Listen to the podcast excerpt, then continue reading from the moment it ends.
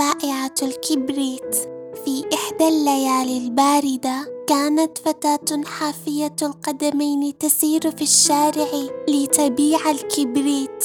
لكن أحدا لم يشتري منها. كانت الفتاة متجمدة من البرد ومع تأثير البرد على الفتاة أصبحت ترى تخيلات تبدو لها حقيقية. عندما أشعلت الفتاة عود كبريت رأت جدتها المتوفاة وهي الشخص الوحيد في العالم الذي يحبها. صرخت الفتاة يا جدتي لا تتركيني خذيني معك.